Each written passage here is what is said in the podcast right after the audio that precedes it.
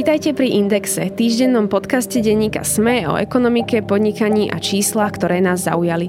Som Eva Frantová a po Nikole Šulíkovej Bajanovej vás budem týmto podcastom sprevádzať ako nová moderátorka. Súčasťou ekonomickej redakcie denníka SME som od leta 2021 makroekonomike, ekológii a energetike sa venujem už dlhodobo. V roku 2019 som sa politike Európskej únie v oblasti Green Dealu venovala aj ako stážistka v nemeckom denníku Die Welt. V podcaste Index sa však spoločne s mojimi hostkami a hostiami budem taktiež zaoberať aj ďalšími zaujímavými oblastiami. V mojej prvej epizóde sa však pozriem na tému, ktorá mi je naozaj blízka. Spoločne s partnerom advokátskej kancelárie Grand Oak Marekom Šmidom sa porozprávam o prvom prípade žaloby súvisiacej s klimatickou zmenou, ktorá to dotiahla až pred Európsky súd pre ľudské práva. Medzi obžalovanými je pritom aj Slovensko. Najprv však krátky prehľad najnovších ekonomických správ. Rusko bude čeliť oveľa dlhšej a hlbšej recesii, ako pôvodne Kremel predpokladal. Konštatuje sa to v utajnom dokumente, na ktorom na zadanie ruskej vlády niekoľko mesiacov pracovali ruskí ekonomickí experti. K utajnej správe sa dostala agentúra Bloomberg, ktorá tvrdí, že bola vypracovaná pre úzky okruh najväčších predstaviteľov ruského štátu. Majitelia starších rodinných domov budú môcť od polovice októbra žiadať štát o dotáciu na ich obnovu. Slovenská agentúra životného prostredia totiž spúšťa prvé dve výzvy z plánu obnovy spolu v hodnote 30 miliónov eur. Peniaze sú rozdelené do dvoch schém. Zatiaľ, čo jedna je určená pre každého, druhá s výhodnejšími podmienkami sa otvorí len pre rodiny, ktoré sa starajú o ťažko zdravotne postihnuté dieťa, respektíve žijú v jednej domácnosti so štyrmi a viac deťmi. Košické železiarne US Steel obmedzujú svoju prevádzku. Od pondelka začali s plánovaným odstavením vysokej pece, ktorá bude trvať 60 dní.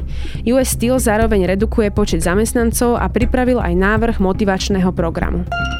Vláda aj naďalej hľadá riešenia vysokého rastu cien energií pre domácnosti, verejnú správu aj podniky. Na stole je niekoľko opatrení vrátane zastropovania cien elektriny, výhodnejších plynovýzmu pre domácnosti, ale aj finančných kompenzácií v prípade podnikov. Viaceré návrhy je možné zrealizovať až potom, čo vládou prejdú uznesenia o všeobecnom hospodárskom záujme. Tie si však viacerí koaliční lídry netrúfajú schváliť predtým, než parlament neodobrí zmeny v štyroch otvorených zákonoch o energetike. Prvé zasadanie je na pláne 13. septembra.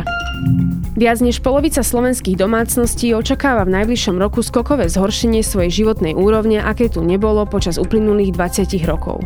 Napriek tomu svoje financie plánujú iba krátkodobo. Vyplynulo to z dotazníkového prieskumu agentúry Focus a nadácie Partners. Odborníci na rodinný rozpočet varujú, aby sa ľudia pripravili na horšie časy. V súčasnosti je podľa nadácie dôležité, aby si nastavili finančný plán v dvoch rokoch. Výdavky totiž rastú, kým príjmy stagnujú alebo klesajú. Na úrovni Európskej únie proti sebe aktuálne stoja dva návrhy riešenia energetickej krízy. Jedným je oddelenie ceny plynu od ceny elektriny, druhým má určiť maximálne ceny všetkých zvyšných spôsobov výroby elektriny. Diskutovať o nich majú zástupcovia krajín na mimoriadnej Európskej rade pre energetiku, ktorú Česko ako predsednícka krajina Rady EÚ zvolalo na piatok 9. septembra. Najväčší ruský plynovod do Európy Nord Stream 1 neobnoví dodávky, kým spoločnosť Siemens Energy neopraví chybné zariadenie. Vyhlásil to zástupca generálneho riaditeľa Gazpromu Vitalij Markelov. Gazprom uviedol, že plynovod zostane uzavretý, pretože z turbíny uniká motorový olej. Spoločnosť Siemens Energy vyjadrenie odmieta. Problém podľa nej nepredstavuje technický dôvod na zastavenie prevádzky. Takéto úniky bežne neovplyvňujú chod turbíny a môžu byť utesnené priamo na mieste. Predstavujeme vám T-Business Effect. Spojenie špičkových IT technológií a najširšieho týmu profesionálov, aby váš biznis mohol rásť. Pridajte sa k našim biznis zákazníkom a zažite T-Business Effect aj vy. Sponzorom tohto podcastu je Telekom. V roku 2017 zachvátili Portugalsko jedný z najhorších požiarov v histórii. Obrovské horúčavy, v dôsledku ktorých sa znietili lesy v regióne Leiria, si vyžiadali viac ako 120 životov a ďalšie stovky zranených. Šesť mladých aktivistov z regiónu si povedalo, že situáciu nenechá bez odozvy. Deti a mladí dospelí vo veku 9 až 22 rokov z katastrofy obvinili 33 štátov, ktoré si nedostatočne plnia svoje povinnosti deklarované v Parížskej dohode a tým porušujú ich základné práva. Inými slovami, emisie uhlíka neznižujú dostatočne rýchlo a v dostatočnom množstve, čo je hlavným dôvodom čoraz častejších prírodných katastrof. Medzi obžalovanými štátmi sa nachádzajú krajiny Európskej únie, vrátane Slovenska, ale aj Veľká Británia, Norsko, Rusko, Turecko a Ukrajina.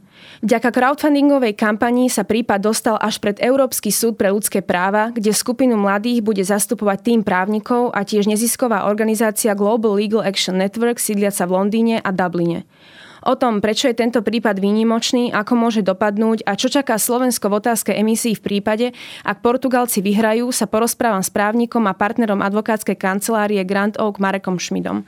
Pán Šmit, tak vítajte. Poďme si teda najprv v krátkosti popísať, o čom vlastne v spore, ktorý som načrtla, ide. Dobrý deň, ďakujem za pozvanie.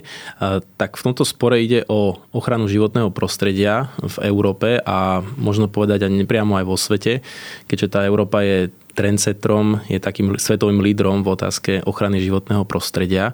Životné prostredie môžeme chrániť každý z nás každodenným rozhodnutím o to, že či vyhodíme niečo niekde, či pôjdeme autom alebo hromadnou dopravou. No a potom životné prostredie možné chrániť aj zákonmi, právne záväznými dokumentami, súdom a tak ďalej. V tomto konkrétnom prípade ide o 6 Portugálcov, ktorí sa rozhodli chrániť svoje práva týkajúce sa životného prostredia alebo teda ochrany životného prostredia prostredia prostredníctvom Európskeho súdu pre ľudské práva. A teda týchto 6 Portugálcov tvrdí, že 33 e, štátov, ktoré sú členmi e, Rady Európy, pri Rusku je to teraz také diskutabilné, ale teda tieto štáty porušujú svoje záväzky, ktoré, ku ktorým sa zaviazali v Parískej dohode z roku 2015. To znamená, že vykonávajú nedostatočné kroky na to, aby ochránili životné prostredie a aby naplnili ciele, ktoré tá Paríska dohoda stanovila stanovila a ku ktorým sa oni spoločne zaviazali. Nejde ale o prvý prípad environmentálneho sporu. Odborníci sa zhodujú, že od roku 1990 ich bolo podaných už vyše 1400, z toho väčšina v rámci Spojených štátov a postupne sa teda pridávajú ďalšie krajiny. V čom je tento tak výnimočný, že sa o ňom rozprávame, teda nielen my? Tento prípad je výnimočný v tom, že nerieši len nejaký individuálny, konkrétny jeden problém. To znamená, fabrika vypustila špinavú vodu, zašpinila mi záhradu, teraz mi tam nič nerastie. Čiže nejaký konkrétny prípad, kde tá jednotlivec sa stiažuje na konkrétny problém. Tu ide o žalobu teda šiestich Portugalcov voči 33 krajinám a žaluje sa tu podstatne širší rozsah. Čiže ono síce je to taká stiažnosť, žaloba na súd, ale vo svojej podstate možno je to pomenovať ako nejakú výzvu tej spoločnosti voči všetkým členským štátom Rady Európy, že prosím vás, robte niečo s tým, dodržiavate tú Parížskú dohodu. No a samozrejme ten výstup má byť tentokrát už nielen všeobecný. Výstup znamená, že dodržiavate ciele, ale ten výstup potom prostredníctvom výboru ministrov, ktorý je takým kvázi exekútorom Európskeho súdu pre ľudské práva, tak prostredníctvom tohto výboru potom dôjde k nastaveniu konkrétnych krokov, ktoré tie dané členské štáty, tie žalované krajiny musia dodržiavať. Spomínali ste Parížskú dohodu. Aby sme si ešte pripomenuli, o čo vlastne ide, tak je to vlastne univerzálna dohoda o zmene klímy, na ktorej sa po dvojtyžňových rokovaniach v rámci klimatickej konferencie OSN COP21 v roku 2015 dohodli štáty dohovoru OSN o zmene klímy. Jej vstup do platnosti ale teda bol podmienený tým, že musí podpísať minimálne 55 štátov, ktoré sú zodpovedné za minimálne 55% všetkých vypúšťaných emisí. Nakoniec ju podpísalo prekvapivo 192 krajín, pre ktoré dnes vyplýva povinnosť systematicky znižovať mm, svoje emisie, tak aby v druhej polovici tohto storočia vlastne zavládla uhlíková neutralita a podarilo sa udržať globálny rast teploty pod teda, alebo teda na maximálne 1,5 stupni v porovnaní s predindustriálnou érou. Vyzerá to všetko tak veľmi honosne a veľmi, že by sa to malo aj podariť a že teda naozaj sa k niečomu viažu. Nakoľko právne ale teda záväzná je tá dohoda, respektíve bola pre tie jednotlivé štáty, ktoré ju podpísali? Paríska dohoda je medzinárodná zmluva, čiže je to štandardný záväzný dokument pre každého, kto ho podpíše. Čiže pre všetky tie štáty, ktoré sú členmi, teda ktoré podpísali túto Parísku dohodu. Čiže odpoveď na otázku, či je to záväzné, áno, je to záväzné. Potom, aké je vymáhanie, tak vidíme, že dneska napríklad máme tú žalobu pred Európskym súdom pre ľudské práva, čiže aj tá vymáhateľnosť dostáva také nové kontúry. To, čo mnohí ľudia v Parískej dohode ako keby vyčítajú, že tie kontrolné mechanizmy tam nie sú nastavené až tak tvrdo, že tie sankcie nie sú tam nastavené tak, aby tie členské štáty sa e, cítili pod hrozbou nejakej, povedzme, áno, tej sankcie, že nespravia niečo a tým pádom ostatné krajiny na nich budú tlačiť inak ako politickým spôsobom.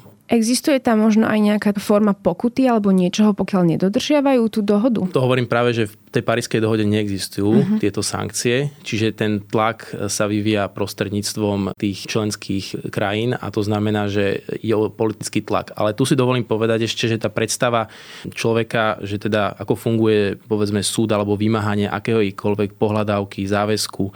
My to, máme tu predstavu, že mám nejakú finančnú čiastku, ktorú chcem vymôcť, idem pred súd, tam sa súdim, súd povie, zaplať mu toľko a toľko peňazí, príde exekútor, exekútor mi zablokuje napríklad účet a zoberie mi prípadne pračku, ak nemám na účte dostatočne veľa peňazí.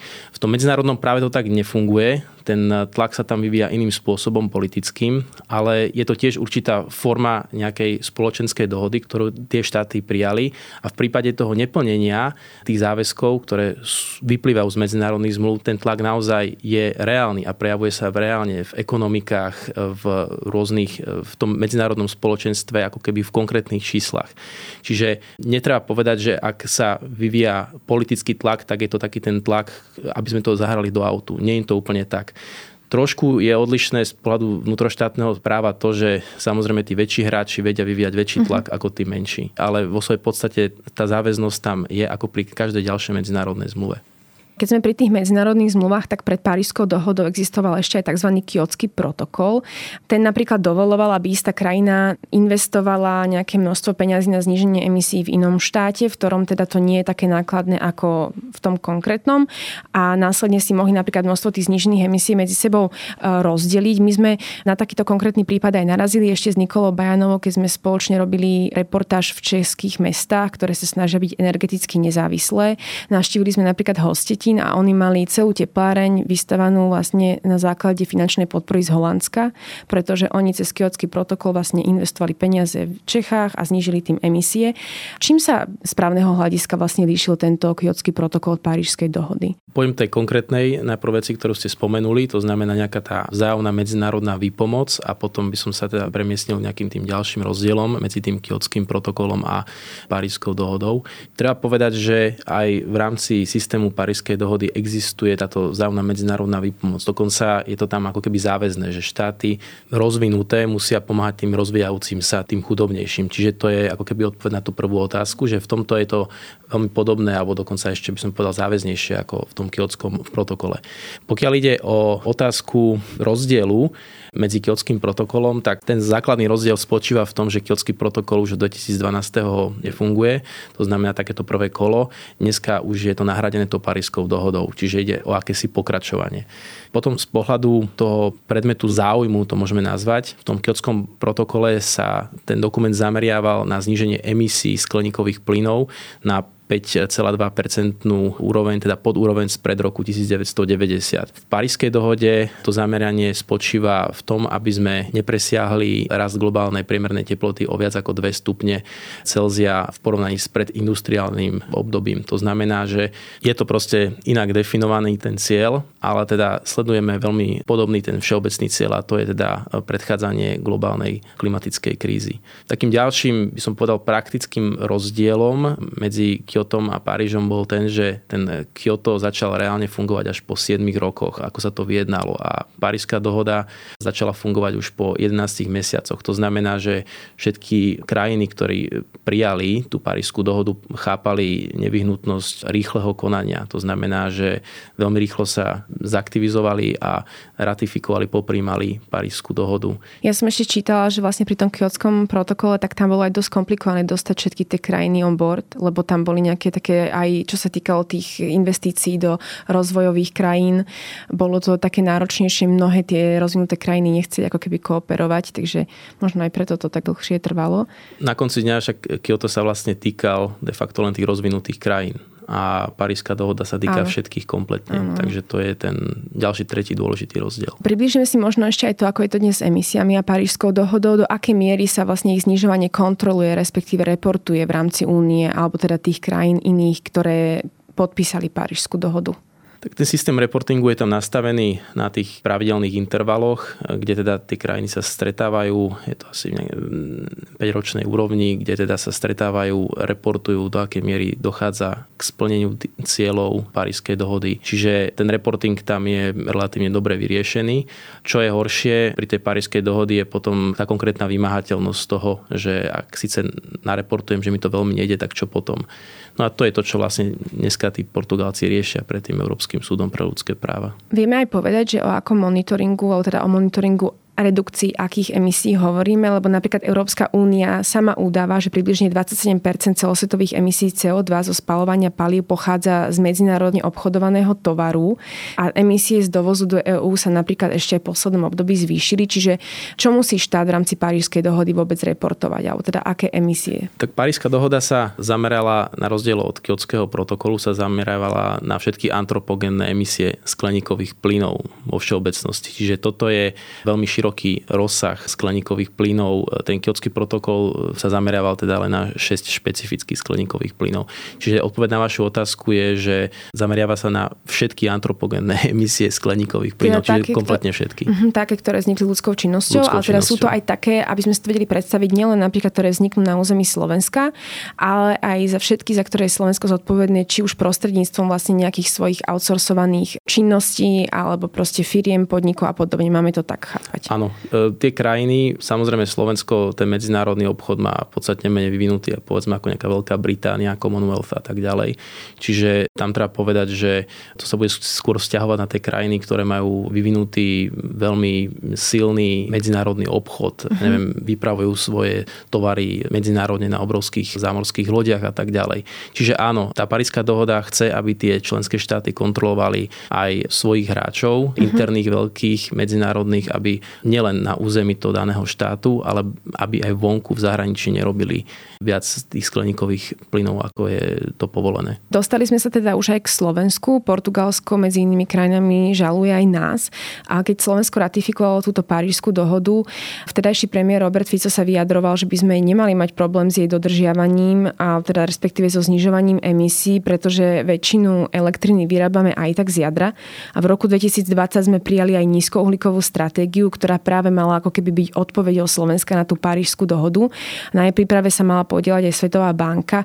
Obsahuje opatrenia do roku 2030, ale teda aj výhľadovo do roku 2050. Vieme na základe čoho nás Portugalci obvinili, že teda nedodržiavame parížskú dohodu a neznižujeme emisie dostatočne? Tá stiažnosť bola položená skôr všeobecne, že všetky krajiny, ktoré sú žalované, nevykonali dostatočné kroky na to, aby dokázali splniť ciele, ktoré sú stanovené v Parískej dohode. Čiže treba povedať, že úplne ako keby konkrétne veci ťažko teraz ako keby presne vyčísliť, spomenúť. Pokiaľ ide o to, že vyrábame z jadra, to by bola možno že skôr taká otázka na expertov v tejto oblasti, ale treba povedať, že Paríska dohoda nesmeruje len k tomu, že vykonáme jeden krok, v súvislosti povedzme s týmto jadrom, ale očakáva od nás množstvo ďalších krokov, ktoré budú smerovať k zniženiu emisí. To znamená, že nielen v oblasti povedzme zákonov alebo iných právnych predpisov, ale aj v konkrétnom dodržiavaní povedzme v súdnych rozhodnutiach, v individuálnych konaniach, kde teda konkrétni jednotlivci budú pritlačení k tomu, aby dodržiavali konkrétne požiadavky z Parískej dohody. Treba povedať aj v súvislosti s tým konaním na Európskom súde pre ľudské práva, že potom, ak bude vydaný rozsudok, v ktorom bude napísané, že musíte sa zobudiť konečne a robiť konkrétne kroky, tak potom príde na rad výbor ministrov Rady Európy a tí budú skonkrétňovať to rozhodnutie Európskeho súdu pre ľudské práva. Skonkrétňa to, tí ministri si to zoberú domov ako domácu úlohu a následne v pravidelných intervaloch výbor ministrov bude kontrolovať, do akej miery a v čom konkrétne tie dané krajiny dodržiavajú to, čo bolo stanovené rozsudkom v zmysle odporúčaní výboru ministrov. Takže v tomto je to ako keby veľmi konkrétne, presné a kontrolovateľné, že do akej miery sa ten prípadný rozsudok Európskeho súdu pre ľudské práva bude dodržiavať. Ak rozumiem správne, tak ten rozsudok bude ako keby záväzný len pre tých 33 žalovaných krajín, ale čo ostatné, ktoré vlastne podpísali tú Parísku dohodu, oni vlastne ako keby ďalej môžu sa riadiť iba tým, že v podstate podstate ako keby majú tento právny dokument, dávajú ten reporting 5-ročný, ale teda nebudú sa na nich stiahovať také prísne pravidlá ako na Slovensko, ktoré už prípadne ak teda súd prehrá, tak bude musieť dodržiavať to, čo z neho vyplynie. Samozrejme, najviac dotknutými krajinami, takýmto potenciálnym rozsudkom budú tie žalované krajiny ktoré teda nepreukážu, že dodržiavali tie ciele Parískej dohody. Čiže tam to bude na nich úplne adresované, dokonca v tom konaní sa rozobere to, že čo robili, čo nerobili. To znamená, že bude to pre nich veľmi také adresné. Ale treba povedať, že aj ostatní členovia Rady Európy, aj oni do určitej miery nepriamo budú nasmerovaní, akým spôsobom aj oni si majú plniť tie povinnosti z Parískej dohody. Čiže priama záväznosť smerom na žalované krajiny, ale nepriamy dopad na všetky krajiny Rady Európy a ešte raz aj na celé medzinárodné spoločenstvo. Stále hovoríme o tej parížskej dohode, ktorá je východiskom vlastne tohto sporu. Predtým sme spomínali chiotský protokol. Klimatických zákonov teda máme, alebo dohovorov a balíkov máme veľa, ďalšie stále pribúdajú. Podľa London School of Economics aktuálne vo svete existuje 2600 takýchto zákonov, respektíve politik, ktoré sa zaoberajú klímou. Napríklad len minulé leto Únia sprísnila svoj emisný cieľ do roku 2030 na 55%, teda zníženie emisí na 55%, cez balíček Fit for 55 Life. Vždy sa hovorí, že cieľ by mali byť pre krajiny záväzné, alebo sa tak aspoň majú chápať, ale teda po väčšine, ako sme si už aj my sami povedali, že nevyplývajú z nich žiadne sankcie, tak majú zmysel takéto dohody podľa vás? Treba povedať, že každý jeden dokument a nezáväzný alebo konferencia, akákoľvek aktivita, ktorá smeruje k tomu cieľu ochrániť životné prostredie a prípadne smeruje k prijaťu nejakého ďalšieho záväzného vymahateľného dokumentu, má zmysel. Lebo treba povedať, že aj každý záväzný dokument, každá medzinárodná zmluva má určitý proces, ktorý bol potrebný na to, aby sa dosiahol ten záväzný dokument. Čiže čím viac týchto konferencií, rôznych dokumentov bude vydané, tak tým lepšie pre ochranu životného prostredia to bude. Môžeme ešte niečo urobiť preto, aby Slovensko zvrátilo rozhodnutie tohto súdu, alebo teda aby bolo toto rozhodnutie súdu pre Slovensko priateľné. Neviem teda, že či to je úplný zámer teraz, ale čo môžeme urobiť ako krajina? Úprimne to vieme spraviť tak, že teda začneme plniť Parísku dohodu. To by bol by taký akože prvý krok. No a právne to vieme spraviť tak, že proste napíšeme dobré vyjadrenie a nejak sa obránime, že vlastne všetko sme dodržali. Čiže asi týmto spôsobom. Keď sme spomínali tie záväzné dokumenty, ktorým predchádzajú nezáväzné dokumenty, tak napríklad aj v posledná klimatická konferencia OSN sa udiala v oktobri minulého roku v Glasgowe a v médiách sa často spomínala, ešte teda predtým, ako sa sama udiala, tak sa spomínala ako niečo, čo by malo priniesť konkrétne výsledky a nakoniec mnohí klimatológovia a aj ďalší odborníci, ale aj laická verejnosť boli dosť sklamaní z tých výsledkov a nekonkrétnosti daných cieľov. Napríklad aj v otázke uhlia, kde sa hovorilo, že sa teda vyjadria aj veľkí svetoví lídry, že teda končíme s uhlím, nakoniec sa spomína len odklon a dnes vidíme, že mnohé krajiny sa k nemu vracajú aj z dôvodu energetickej krízy. Tak čo by podľa vás pomohlo viac ako takéto nezáväzné vyjadrenia a podobne? Vždy pomôže presun od nezáväznosti k tej záväznosti. To znamená, že z pohľadu takého právnického alebo právneho je dobré, keď existujú medzinárodné zmluvy záväzné, keď existujú konkrétne zákony, keď Európska únia prostredníctvom nariadení, smerníc tlačí na to, aby sa dodržiavali všetky aj takéto medzinárodné záväzky. Čiže to je taký prvý moment. A to, čo ale najviac by pomohlo a pri ochrane životného prostredia je to zrejme, je keď e, každý jeden jednotlivec si každé ráno uvedomí, že má ochráňovať to životné prostredie. Lebo bez toho vlastne budú to len neživé dokumenty, ktoré budeme tu medzi sebou právnicky vymáhať, budeme si k tomu písať vyjadrenia, ale v realite to životné prostredie pôjde len tým smerom, ktorým ľudia jednotliví chcú, aby to išlo. Tak uvidíme, ako nakoniec dopadne tento bezprecedentný súdny spor a čo z neho vyplynie pre Slovensko. Ja ďakujem môjmu hostovi, právnikovi Marekovi Šmidovi, že nám ozrejmil nielen detaily tohto sporu, ale aj tvorbu zelených politík. Ďakujem pekne za pozvanie.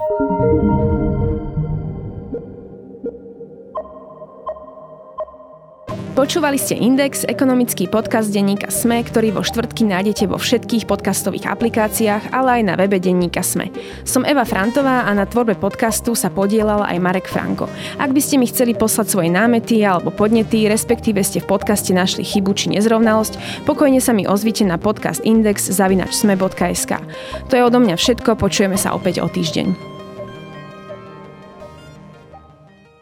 Predstavujeme vám T-Business Effect. Spojenie špičkových IT technológií a najširšieho týmu profesionálov, aby váš biznis mohol rásť.